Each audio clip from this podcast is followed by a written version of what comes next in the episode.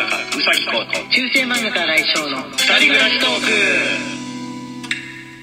クはい、こんばんは、新井翔です。えー今日も二人暮らしトークと言っておきながら、えー一人トークやっていきます。えー今日はですね、えーお題ガチャを、お題ガチャ、一人お題ガチャ挑戦してみようかなと思ってるんですけれども、えーお題がそのまま出てくるやつですね。はい、あのー今日ね、まあ、こうくんと話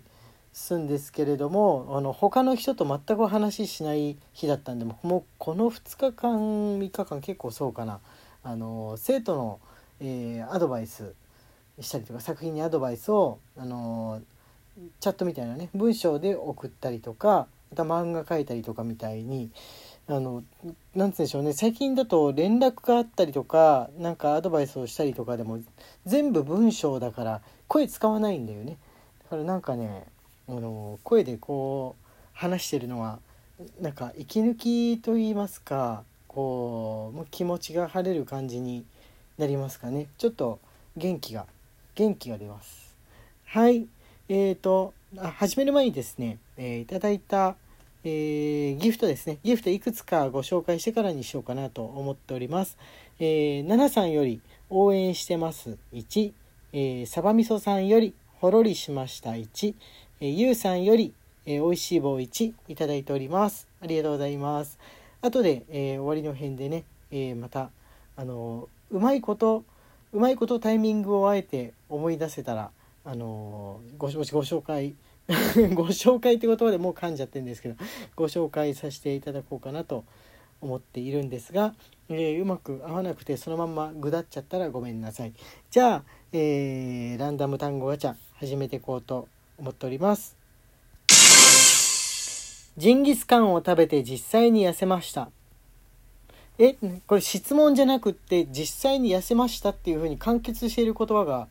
えー繰り出されてるんですけどどういうどういうふうに捉えればいいんでしょうか？あちなみにあの今日使っているアプリは、えー話題チップスという、えーお題を出してくれるトークのお題を出してくれる、えアプリですね、えそちらの食べ物についての項目の、えーなんでしょうあのガチャを回させていただいてるんですがジンギスカンって痩せるんですか？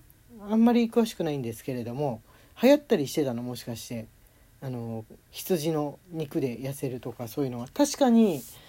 あのカロリー低い美味しくって味わいがある割にねカロリー低いしすごい体にいいらしいですよね。えージンギスカンやるとあの北海道にね行くことが多かった時期だとあの前結婚していた時とかね北海道よく行ってたんですけれども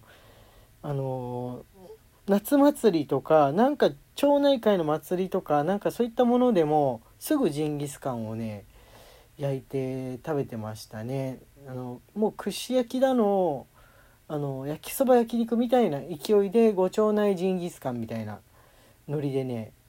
ってましたね。あのジンギスカン独特の形してるジンギスカン鍋がもう当たり前のように出てきてですね。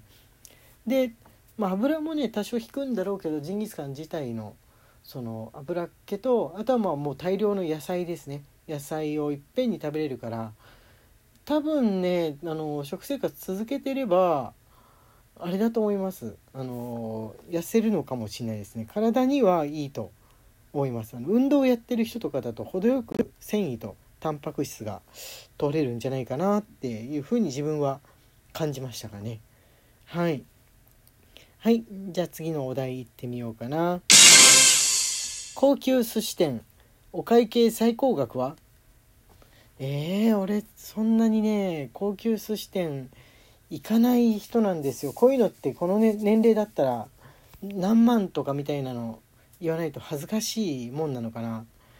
いつもね回るお寿司屋さんばっかり行ってますんであんまりその席について注文してっていう寿司はねあのー食べないっていうか実はねちょっと苦手なんですよ。実はねちょっと苦手なの。なぜかっていうと目の前におやつさんがいるじゃん。目の前に。でこう注文来るかな？ちゃんとした間違いないような注文態度で来いよ。魚の名前分かってるかお前みたいな感じの気配を出してる気がしちゃうんでちょっとね苦手なんですよね。もう今だともう親切な人も多いのかもしれないんですけれどもあの昔、えー、まだバブルの気配があった頃にですね家族で行った時に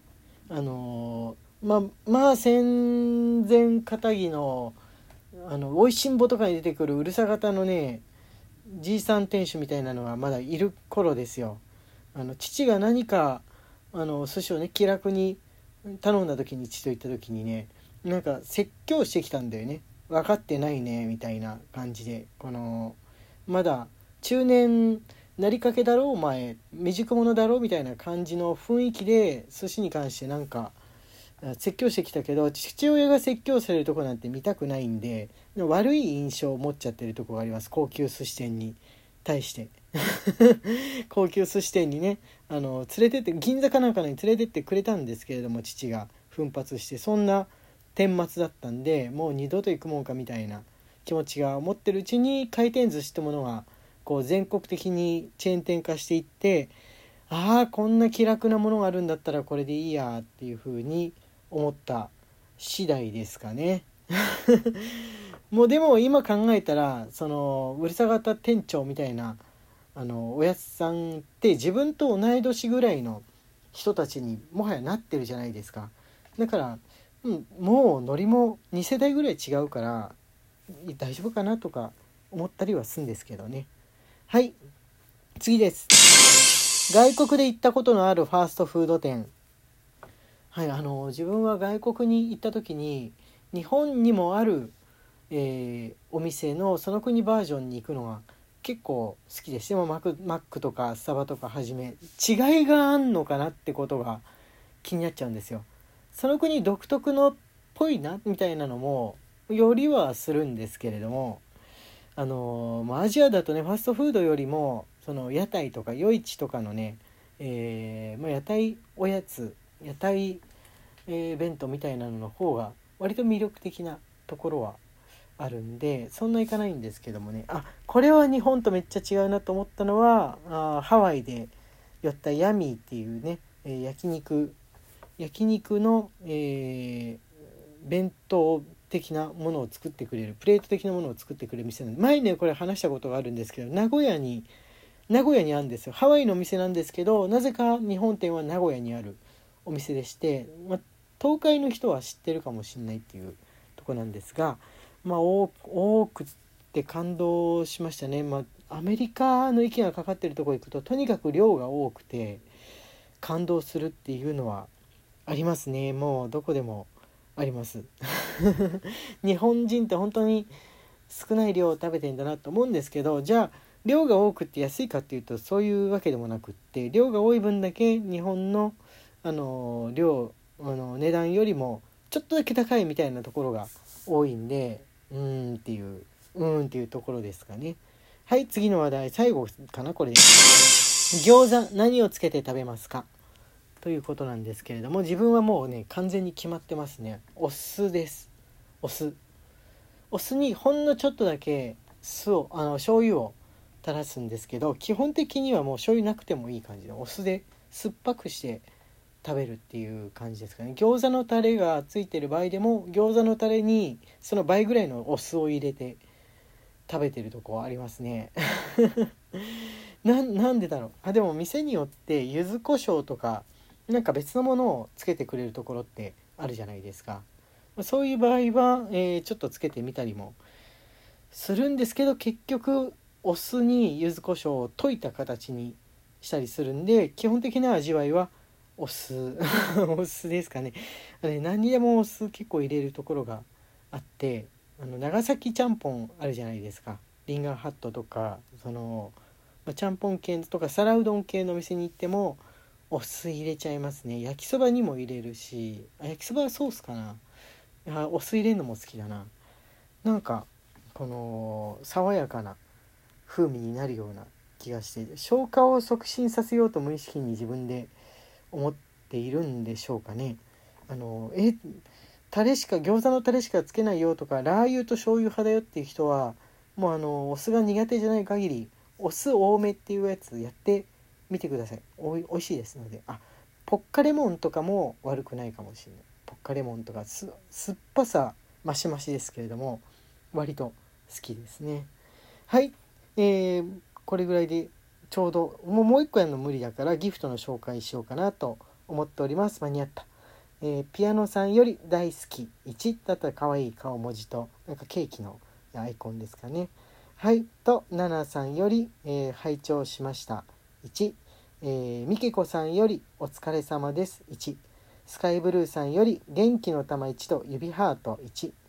えー、飯田さんより元気の玉にいただいております。ありがとうございます。まだあのお便りも、えー、ギフトもいろいろといただいておりましてあのこう一連のこの今回のことより前よりにいただいたやつもね実はあのあったりするんで、まあ、順番にご紹介していけたらなと思っております。えー、明日はあの通常のお便りお便りデーをやろうと思うんですけどあそういえばあのオリジナル収録、えー、ギフトですねオリジナル収録ギフトちゃんと、えー、申し込みこれこれこういう内容でっていうので申し込み完了いたしましたので運営さんから受領しました。あとはあの、まあ、日にちの一応候補もね出しててまあ大体 8, 8月来月になるだろうなっていう感じなんですけれども、えー、詳しい日程が決まったら、えー、運営さんから連絡あり次第、えー、お伝えしようと思っております。その時はまたよろしくお願いします、えー、新井翔のつぶやきトーク今日はこれまで。え皆さんどうもありがとうございました。